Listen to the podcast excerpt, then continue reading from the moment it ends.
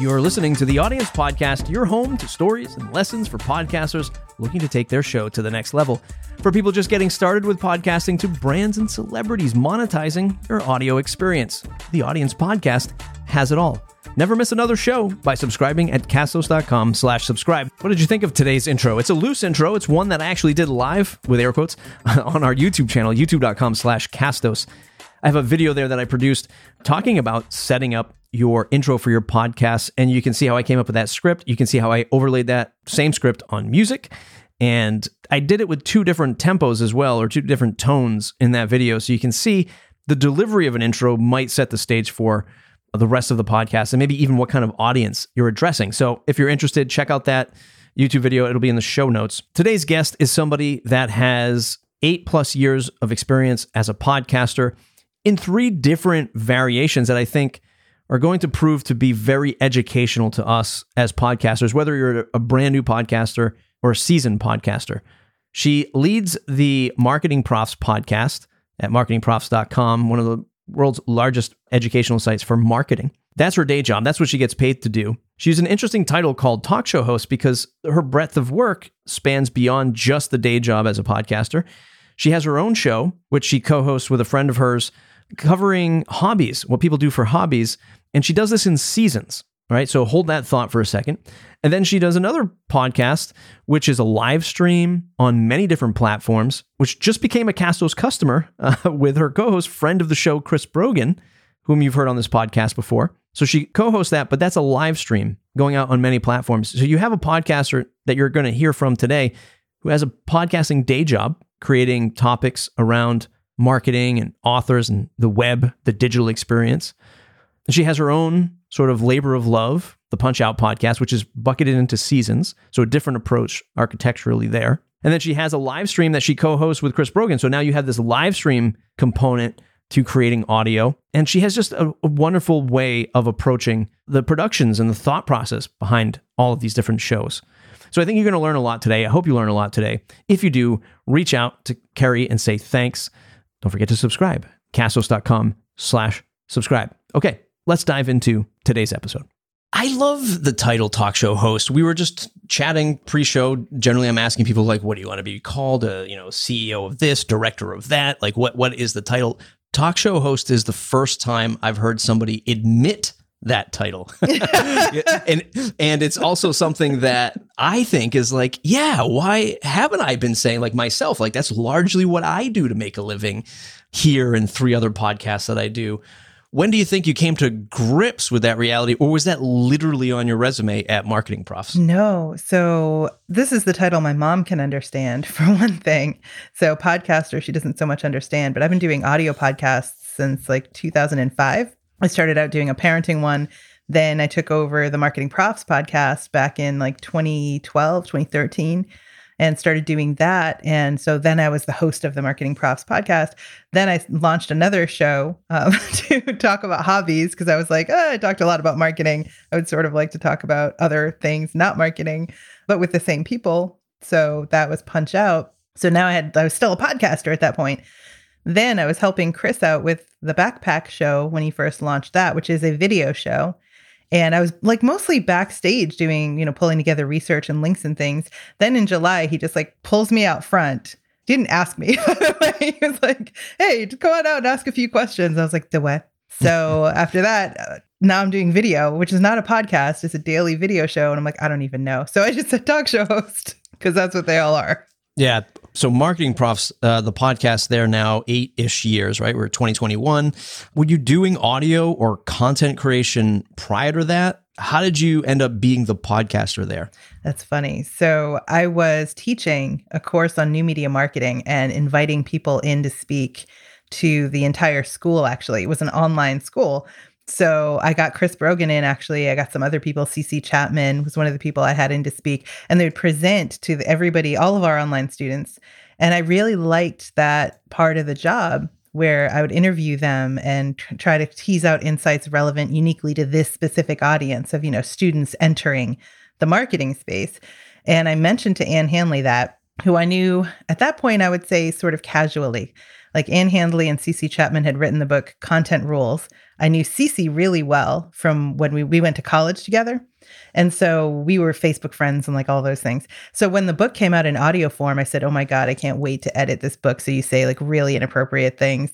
And, uh, and Ann Handley was like, ha, ha, ha. And so then we kind of became friendly and I met her at some marketing profs events, I want to say in Miami and some other places. And so we, we developed a friendship. I happened to mention to her, gee, I really like this part of my job teaching where I interview experts for the students. It's really been fun for me. And I want to say, like two months later, the guy who had launched their podcast, uh, Matt Grant, he left for another job and they needed someone to do it. And she said, Hey, can you do it? And I had never, I had never done all the whole thing soup to nuts, like produced my own podcast. I had shown up and talked for my own family one, but I had never done all the pieces. And I just said, Oh, yes, I could definitely do it. I went and learned Camtasia and stuff and the, their content management system. And I freaking did it. I was like, I want to yeah. do this. Was there one like huge surprise out of that that you're like, oh, this this is a lot more work than I had anticipated? Like the content is just one part, or like showing up to talk is just one totally part. Is. But like planning content, logistic, was it something that stood out to you? So I think I was very fortunate in that I started an interview show with marketing profs because they already had such an audience, like 450,000 marketers. And anybody would say yes to that pretty much. So I didn't have the struggle that a lot of people launching a podcast have of, you know, spending a lot of time pitching. People would, for the most part, come to me or I could just say, hey, do you want to be on? And they'd be like, yes. So that whole part was very easy for me. And I, I was able to focus on not planning great content like I knew it would be great. It was more like, you know, thinking about what I was going to say, like reading. And I said very little, by the way. My ratio of talk to listen on that show is very low. And uh, it even continues to be, I would say, because I, I want to learn from them. But I do the research to find out new questions I can ask. So that probably took the most time. I listened to their other interviews, not all of them, but enough of them. So I'm not getting kind of the, the usual talking points if I can avoid it or I want to move past those. And I try to read their whole book if I can. If I can't, I'll go to a few key points about like B2B, let's say I want to focus on business to business marketing. I'll read the parts of their book that are especially salient to that. So that part took longer, I think, than I expected. The other part that took longer was editing. So I learned how to edit. The mechanics of editing are fairly easy. It was being fussy that took me so long. like I would want to fix things. And I tinkered a lot. And I had to sort of let that go in order to make this podcast part of my job because I have whole other set of job duties at marketing profs and the podcast is just one small part of them. So I had yeah. to make it fit what were some of the the things you really were finicky about? I, I want to paint that picture because like some people do look at it and they go, "Yeah, I just I just chop the space off or I pull out an um." But there's more to that as you get seasoned in this stuff. What was it that you were getting really particular about? It depends on the person. Uh, so a couple times there would be, and I'm not going to say it's always men, but there were people who would just talk and talk and talk and talk and talk. Now I don't talk a lot, but I do try to make the interview, you know, direct the interview to where it's going to be most relevant to the people listening. And so if I can't break in there, I need to fix that. So I would actually drop, you know, sections where they were just kind of, I don't even know, like waxing poetic or something like, and, you know, put in a little bit more of me just so it wasn't like a monologue because nobody wants that. And I, I, was hesitant at times to break in if I didn't have a separate audio track. I learned that early on to have a separate audio track for them, separate track for me, so I could do some of those things. Because if it's one track, when I every time I interrupt, you know, their level drops, my level spikes. It's a little bit of a mess. So yeah. I, I like learned the ways to make surgery possible. But that's what I'm trying to do. I want them to sound better. I don't want anybody to be like, oh my God, they never shut up. Like that's that's right. what it ends up sounding like. Other things are ums and sometimes it's excessive if it's the occasional, I will leave it. But sometimes it's really an awful lot. I try to drop the swears if people swear to just whatever, keep like a PG 13 rating anyway. Because I don't know. I try to be respectful where it's a business show, business audience. Like even when Gary Vaynerchuk came on the show, he didn't swear one time.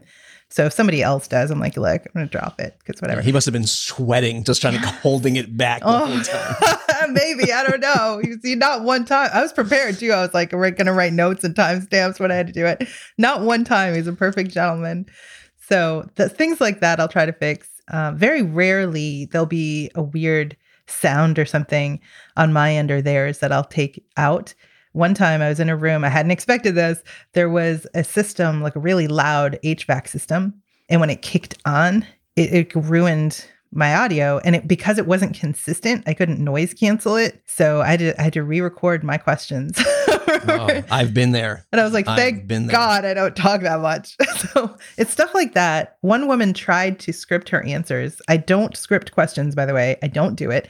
But one time I did because this was a, an executive new to interviews and sales was like really happy that I was talking to them and whatever. And so I did, even though I didn't want to. And I did tell them too that I will not probably stick to these. So be prepared. Like when you give me an answer, I'll follow that that track. And uh, and she scripted answers, but she didn't want it to sound as though she had. So she was adding ums like literally every third word to make it sound as though she was speaking spontaneously. And then I didn't even want to use it, but then I had to because, you know, for the same reason, like sales was super excited that I talked to her. So I had to like snip, snip, snip. That took me all day. Yeah, I can imagine. All day. It's very liberating to do the backpack show with Chris because he's like, I don't even care. Like, yeah. it is what it is. we go live, yeah. it airs live, and we just leave it. And that's how it is there's a lot of things that you said that I want to that I want to dive into. Uh, you can tell I, me to shut up anytime, by the way. one thing that I find that changes year after year, or at least, um, look, podcasting largely is an art form to me. It's something that I finally have admitted that, like, the stuff that you and I and people listening to the show put out, like, this is art. It could be just a business show, or it could be a, a show about podcasting, like we're having right now. And some people might look at it from 50,000 feet away and say, boy, that's just a dry topic. That's not art. To us, it's art. To me, it's art. I feel confident in the stuff that we put out. That is a practice that hopefully gets better over time. One of the things that I found super challenging, I feel like I hopefully we're getting better at, is building rapport as fast as possible. you know, especially in your shoes at Marketing Profs, when, like you said, there's an audience, there's people ready to go, they got a book, they want to be on to promote themselves. You know, they're going to provide value, but they don't know you, you don't know them. What have you done over the years to get better at building up rapport before getting on the show? Oh boy. So there have been times that I've done prep calls. I don't do them for everyone. I don't do them all the time. I don't even request them, but I'll offer them because some people are just very uncomfortable doing interviews. They're just new at it or something. And so a lot of times, like for example, when I talk to someone from the Baltimore Ravens, they did a lot of interviews. They were fairly comfortable. You know, if you go a little bit down the line, you've got someone from like Sandals Resorts. Well, that's a cool brand, but maybe those executives don't do a ton of interviews about marketing. So I did a prep call, like their team was there. There was a certain amount of um, professional trust that had to be established. And then once that was done, it took maybe 10 minutes to just be like, hey, tell me some things that you don't get to talk about that you want to talk about and, you know, kind of form a list. Then they start to feel like they're going to be seen, heard, represented the way they want. And after that, it becomes very easy. As far as what normally happens, people will turn up about, well, usually like two minutes before we're supposed to record, which is fine. I really don't mind. But we'll just talk about something completely unrelated to marketing. We'll talk about where they where they live, what they do for fun. That's actually how I started Punch Out. I'd be like, well, what do you do when you're not marketing? We would just kind of chat for a few minutes. And I would think, oh, I really wish I could talk about when he went to clown college, but it's like a marketing podcast. So I can't talk about that. but I really want to. And so that's why I started Punch Out to talk about all the things people do outside of work. But that's what we do. We talk about things people are comfortable with, that they enjoy talking about, maybe crack a few jokes so I can get a sense of how how formal or informal they are and then I try to respect their boundaries while we do the the show. Some people are super laid back and some people are a little more buttoned up and either's fine. I just need to feel out how much leeway I have and that takes maybe 2 minutes. It's not hard. And you hear yeah. the difference in their voice when they talk. So even though I I don't record that part or if it comes if it's captured I drop it, the warmth in their voice stays. Yeah, I mean, one of the things I, I I've switched to, it. you and I both did this, is was we have the pre-interview call. Really, just for me anyway, helps us to get to know each other. I get to put out, I get to punch out some. Uh, I just stole your word of your of, of your podcast because I'm looking at it right here in my notes. I get to uh, bullet list and uh, put some topics down. Like you know, I'm just looking at our list of the guidelines that I have for you and I, and it's finding tops of the show, burnout, punch out equals a muffin top is an actual note that I have in my, you know, in my notes. Um, there's all kinds of things.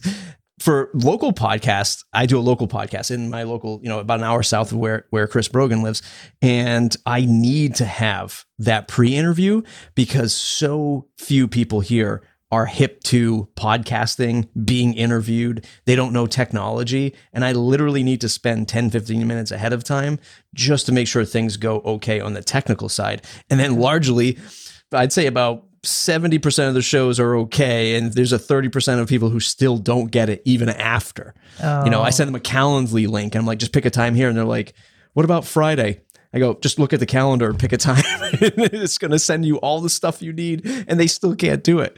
So I've, I've shifted largely to having those in person calls beforehand. You know, there's something to commend that. I, I interviewed Alan Alda when his book came out, the one about, um, I think it's called If I Understood You, Would I Have This Look on My Face? And it's about communication. And I was so excited. And of course, it all went through like his people, they booked it and everything. His book publicist uh, firm, FSB Associates, they're actually amazing. But anyway, so he turned up just for the recording didn't talk to him before, but he was just starting to do podcast interviews in anticipation, I think, of launching his own podcast, Clear and Vivid, but he wasn't there yet. And so we had audio problems. It was not working. It sounded like he was yelling at me from the bottom of a pool. And I blew a, like 11 minutes out of that. And I said, okay, well, can you just call? I say, I swear to God, I'll like delete your number. I'm never going to use it again, but we need to call. So that, so he sounds like he's on the phone, but you know, whatever it is, what it is, he's Alan Alda and he's amazing. But you do have to decide how you're going to handle that if you know that the people in your audience are a little bit less accustomed to yeah. doing that work. Like if I interviewed him today, I wouldn't worry about it at all because he does his own podcast and he's very, you know, plugged into that. But this was pre that. So that was rough because you're like trying to measure audio quality against getting the substance of the conversation in. Yeah, I mean, I, look, I'm people have to and this is this is somebody who totally understands that you have to start somewhere right as a podcaster as a creator i don't care if you're blogging content marketing you know learning how to start a bakery like everybody starts from zero and we all have to learn. And yes, yes, we will all stumble and and look foolish, sound foolish, do the wrong things, but hopefully we're getting better.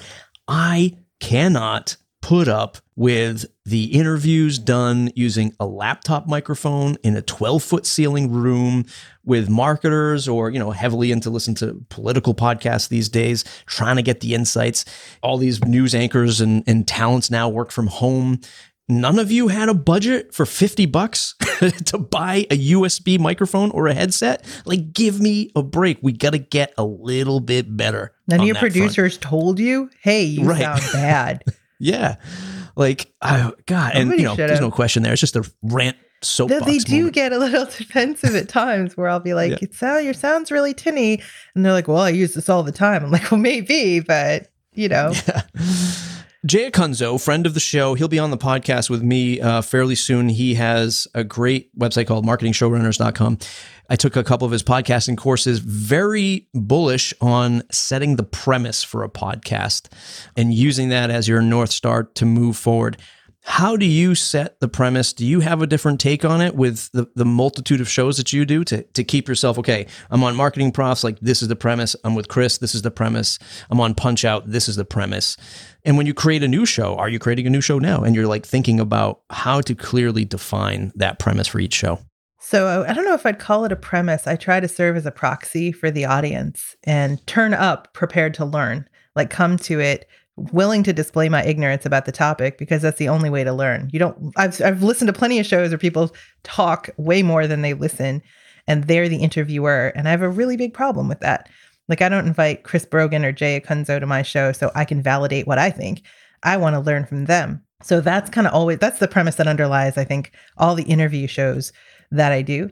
But for marketing profs, I'm thinking, what do the people in the audience, and I, I know what they're like. Um, I know what they're doing. I know their job titles, you know, sort of. I don't use personas, but I look at who's actually listening and think about what would benefit them the most to learn from this person. So I try to make it very applied. Some people keep it really high level, like the why of certain things. And I try to drill down into, okay, but what does that look like for someone who's in B2B marketing selling software or like I get real specific so that they can then come out or a subscription service. You know, I make it a little more applied for marketing profs. For Punch Out, we're talking about hobbies. It really couldn't be anything more fun or easy to talk about than what people do outside of work, hobbies, charity work. These are things they feel passionate about, they're excited about, weird collections of things. Like, so I call it the muffin top of podcasts because when somebody tells you, oh, well, I have a collection of like Topps baseball cards that I keep in the basement and my wife wants me to throw it out, but like I just can't make myself throw it out. And you're like, oh, I really want to talk about that, but this is marketing smarts. Like I can't talk about that. So for me, it's like that was the muffin top of the conversation, the part I enjoy on a personal level quite a lot. And I wanted to talk more about that and open it up. So that's all Punch Out is. We talk about what people do outside of work. Those conversations are very easy. The premise is that your off hours are just as important to your success as your on hours. And so I find really successful marketers who have careers that other people admire and sometimes even want to emulate you know like they'll hold them up as a career template like oh I, my ideal career would be somebody like this person and i show them hustle culture is not real, that you can have a rich and varied and interesting life outside of work. And you need to do that to feed your professional life as well. Like really great marketing is not going to come from someone who's just all grind all the time. They don't yeah. have the energy. So that's that's kind of the premise of that one, I guess, if to the extent I have one. But again, I talk yeah. a lot less. I mean, probably more than marketing profs, but a lot less than the guest does. And I have a co host for that show too. So you have to be aware that there's two of you now with questions to be answered on behalf of, of the people listening. So you can't kind of just go ahead and talk all the time. It would be doubly rude, I guess. Yeah. Right. And then backpack, I mean, who the hell knows? So the idea is that success comes in many shapes and sizes and forms. And we want to deconstruct it so that other people can apply those lessons in their own life and succeed at their own endeavors. But we've talked to dominatrixes and strippers, but also a nun and comedians and actors and authors and founders and humanitarian clowns. I mean, it's that varied. Mm. So mm. the path to success for them is different, but the qualities that bring them success are surprisingly similar across the board. Yeah like following their a, own path and stuff. That's the premise of that show. Where do we learn yeah. about success?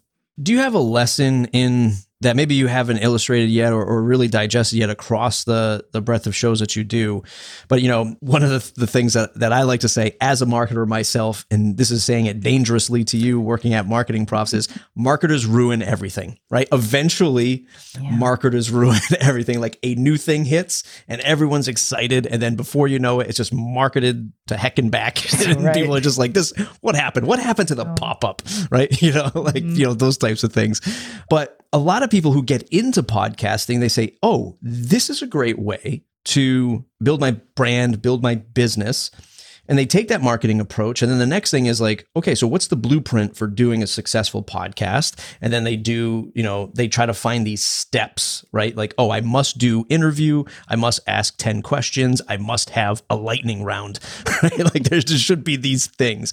But the beauty of a podcast is like what you've done with the backpack show what you've done with punch out it's this eclectic mix. And and it's so hard for people to see that because they want to just look on paper and say, no, this is the route you take. This is what I should do to make a successful podcast. Is there a lesson in this creativity that you found? Uh, is there a formula to finding something fun and exciting that actually makes it a good show? Uh, the closest thing I've ever found is you have two ears and one mouth. Use them in proportion. if you're looking for a formula, that's the one. But as far as steps to follow, just listen to some podcasts and see how they strike you because I promise you that a lot of people who use those same checklists are, are creating just garbage podcasts that nobody wants to listen to. So if you just listen to a few, like we as marketers, I think forget to consume things as well. Like, or we somehow separate our experience as a consumer from our experience as a marketer and think, well, it's okay if I do this. well, no, it's not. Like you hate it when everybody else does that garbagey thing. Why would you do it? So that's just it. Just having empathy, I think, for the community you're trying to serve and think about what actually would benefit them to have as content try to create more of that. It's not going to be asking everybody the same 10 questions or the same three questions. And it's not going to be probably scripting questions in general. Like you have to be a little more agile than that to follow where people lead. You're not, no matter how much research you do, you are not going to know more about what the person is going to talk about than they do. You just are not. So don't try and don't pretend. Do be ready to, to take a step in a different direction when it's clear that they know something of benefit to your audience or your community and you don't know anything about that. Don't avoid it because you don't know about that and you research something more safe and comfortable go that way and just admit, I have never heard of that. What even is that? And how can we use it? Yeah, absolutely.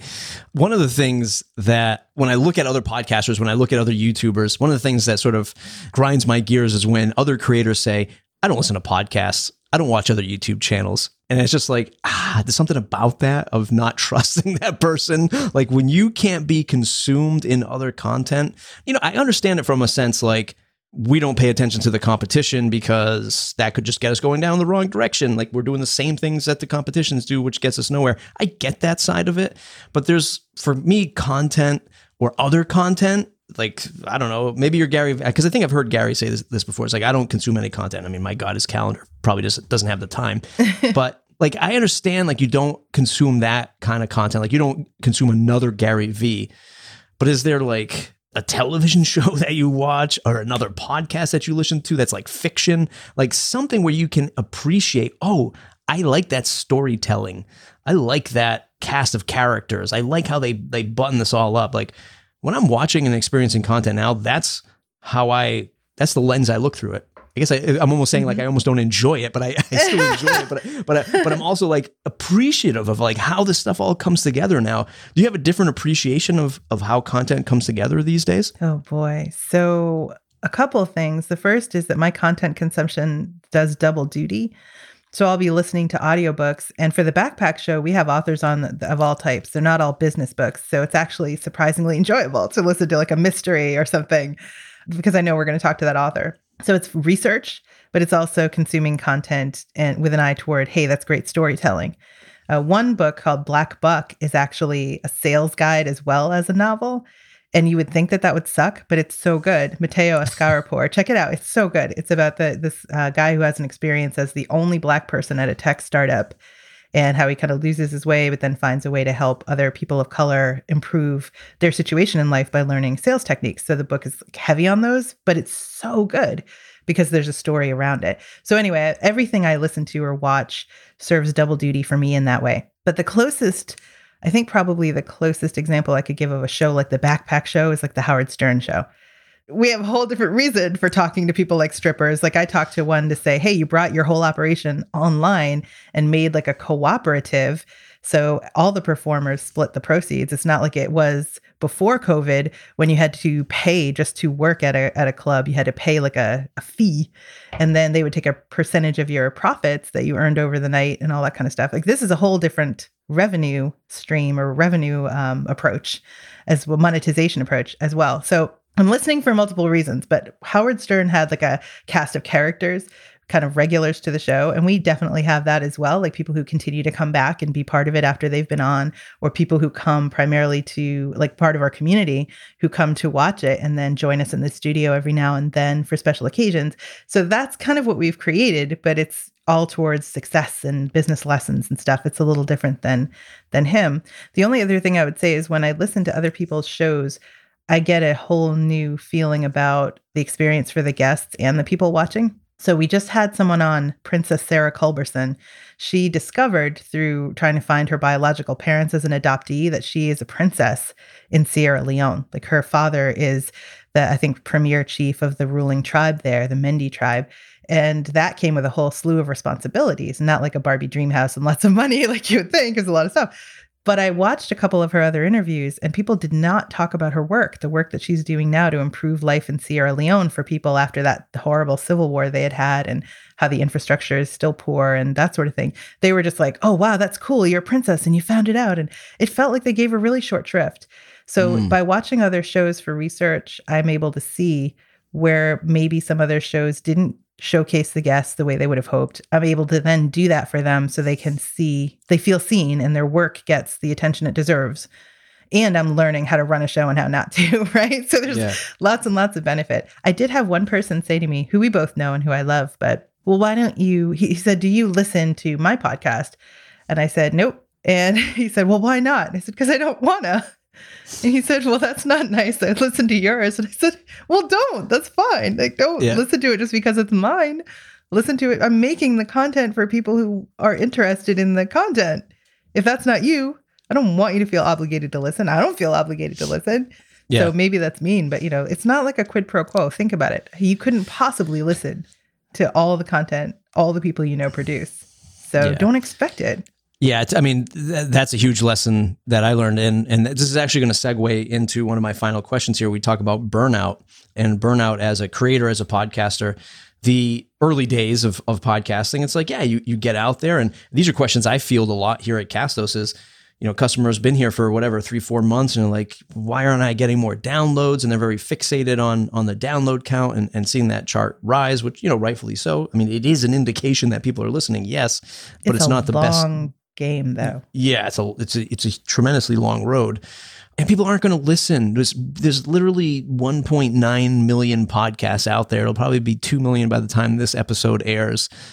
It's okay if people don't listen to every single show. Just put yourself in their shoes. You don't listen or watch every YouTube video that comes out or even your favorite podcast. You don't get to every show. So even if they listen to the the top shows, that's good enough.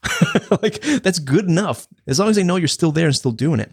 Mm-hmm. How have you, the start of this episode, I was talking about being an artist and understanding what it's like to, to create art. And that's how I, f- I have felt and how I have dealt with burnout as a podcaster. I've switched from like doing two episodes a week to just doing weekly to then going monthly to then creating series to then, you know, all of these like show story arcs, all these things. And I've realized like that's how I've managed to not get burnt out. Like I had to burn out to then realize, okay, I don't have to keep pounding the pavement. There is no rule book here. How have you managed burnout in your creation of podcasts and everything else that you do? Well, I had to get a lot less picky about audio and just be like, it is what it is, you know, except for the swear words. I still try to drop those. but, you know, as far as uh, cleaning up a lot of things, doing major surgery, I've just had to let that go. So the way I've forced myself to do that is to record live a lot of times because then it really is what it is. I've got one track and that's as good as it gets. And it forces me to relinquish that kind of control freak nature I have about editing and making it perfect. Can't possibly do it. So that helped me to avoid burnout. But marketing profs, I mean, it's a weekly podcast. There have been times that, you know, I've missed a week or something here and there, but it's uh it's a weekly podcast. You just got to do it. So it's a question of, you know, how good did I do on a particular week? I mean, you know, you bring your best effort to it. Some weeks you've got more to give, other weeks you have less to give. When I planned my own project, like Punch Out, I knew I did not have time for another like weekly show, and neither did my co-host Katie Robbert. Neither one of us could take it on if that was the the way it went. So we decided in advance it was going to be uh, by season. So we'd carve out a couple weeks, record the whole season, release the whole season, kind of Netflix style. And that was it. And so we've got four seasons out there now, plenty of stuff for people to consume. And we're not constantly trying to do that grind. On the other hand, the backpack show, that's a every weekday show, two guests per show. Sometimes somebody drops and we're down to one. Sometimes we have three because it's just the way it goes. And I think it would potentially be a grind, except that I can book literally anyone I want. So if I can imagine the person I'd like to talk to, I can get them on. Like I thought about clowns. This is the weirdest thing. I was like, I want to talk to a clown, but a clown that goes to like battered women shelters or places where people really need laughter. And you know what? There's a whole organization for that. I didn't know. Clowns Without Borders. It's like exactly what you think it is. But so that that's what keeps me from burning out. So when you're planning your show, whatever kind, audio, video, or anything, it's got to be something you really want to do or you will burn out. Like you Yeah. you adjusted how many times you did it, the frequency of it based on, you know, how much energy you felt like you had to give. If you make it something you want to do all the time, it's not easy. I'm not saying that it is, but if you can do that, that will keep you going a lot longer. And podcasting is absolutely, I mean, in shows in general, are like a long term thing for content. You're not going to see the benefit of it because you start a show and then give it up, you know, two months later because not enough people you think are listening. People need time to discover you. Yeah. You do it daily. Every Yeah. weekday, Chris Brogan and I do the backpack show at 10 a.m. Eastern across, I don't know, like eight different social channels now. Twitch is the latest. And still, people, when he sends out his newsletter and mentions the show, they're like, oh, I didn't know you were doing that. Yeah. So Yep. you, it takes a long time. Yep. to It takes a awareness. long time. It takes Yeah, a so long you time. And, Stick with it. and this is, you know, co-hosted by combined years of experience in podcasting of 20 years, right? And you're out there still beating the streets. And and that is like when people say, what makes your show a success? What makes the backpack show a success? That you do it every single day. like, that's it. end. That's the end. That's we it. did it on Christmas, and we're not planning necessarily to do it on Christmas like every year. But for 2020, uh, you know Chris obviously, so he's he's had struggles with depression and stuff and anxiety, and he'll talk very openly about it. And we thought this year a lot of people are alone for the holidays that might otherwise be spending time with family and friends and they just can't because that family and friends they're not part of their same household and because of covid. So i mean my kids are teenagers. They were asleep until pretty late christmas morning. So i was like what the hell? So we did a show on christmas. We did a show on new year's day. Um, we did a show on my birthday. And to me it wasn't it wasn't like an obligation something i had to do. It was something i wanted to do because the people that come and show up for us, both to be our guests and also as part of our community, they feel like my extended, you know, family. They feel like friends. And so I wanted to be there for them that way. I wanted to share my birthday with them. It's a very different dynamic than I've ever had before. Uh, the live element obviously both complicates but also enhances things. So it's what makes it a success, I guess, is that I really want to show up and do it every day. Not just that I do it every day. Um, Yeah. That would be a grind. Can you imagine? Like, oh, here we go again. yeah, at that point, But I'm like, I get, I get to talk to like a former Obama speechwriter, or I get to talk to a lawyer named Lawrence Lessig who worked in copyright as an activist for years and years and is now reforming the electoral system. It's like I get to talk to people I've dreamed of talking to, or the types of people I never thought I'd get to talk to, and learn so much from them. I mean, I'm excited every day that I get to do it. I guess the bonus, uh, this is uh, the bonus for you, and actually a bonus question as we wrap up here. It's sort of, and maybe I'm I'm speaking for you, and I don't want to, but I know if I were in your shoes, it's pushing you to be maybe uncomfortable to a degree so that you can get better. Like, uh, you know, former Obama speechwriter or somebody who's in a profession that you're like, I am not that smart. like, I can't, like, I don't know what what I should even ask, and it and it is a little nerve wracking as a podcast host and as a creator, but once you get over that, you're like, wow, they're just like me. They just kind of know something else, you know, and, and you level up your game. Now, screwing up live, I think, is something that I, I'm a perfectionist and I always have been. And so pre recording has this appeal that, you know, you can make everything perfect in post. But like I said, that's time consuming and grueling, painstaking work. And if you want to continue doing a show for the long haul, you can't put yourself through that.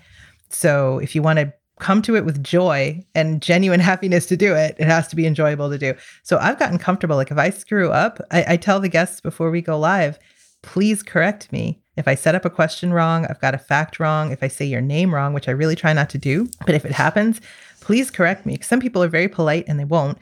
And some people will. And I just let them know, you know, I've gotten a lot more comfortable screwing up in public because you just have to. And I've definitely said things that I was like, oh boy, I wish I had said that. But yeah. You know, it is what it is. So yes, push yourself outside your comfort zone. Life is very good for that. Yeah. Um, so that's what I've taken from it. And I'm very fortunate that Chris is of the same mind. You know, he's very laid back. He doesn't mind being corrected. Like you said, he's very respectful of people generally.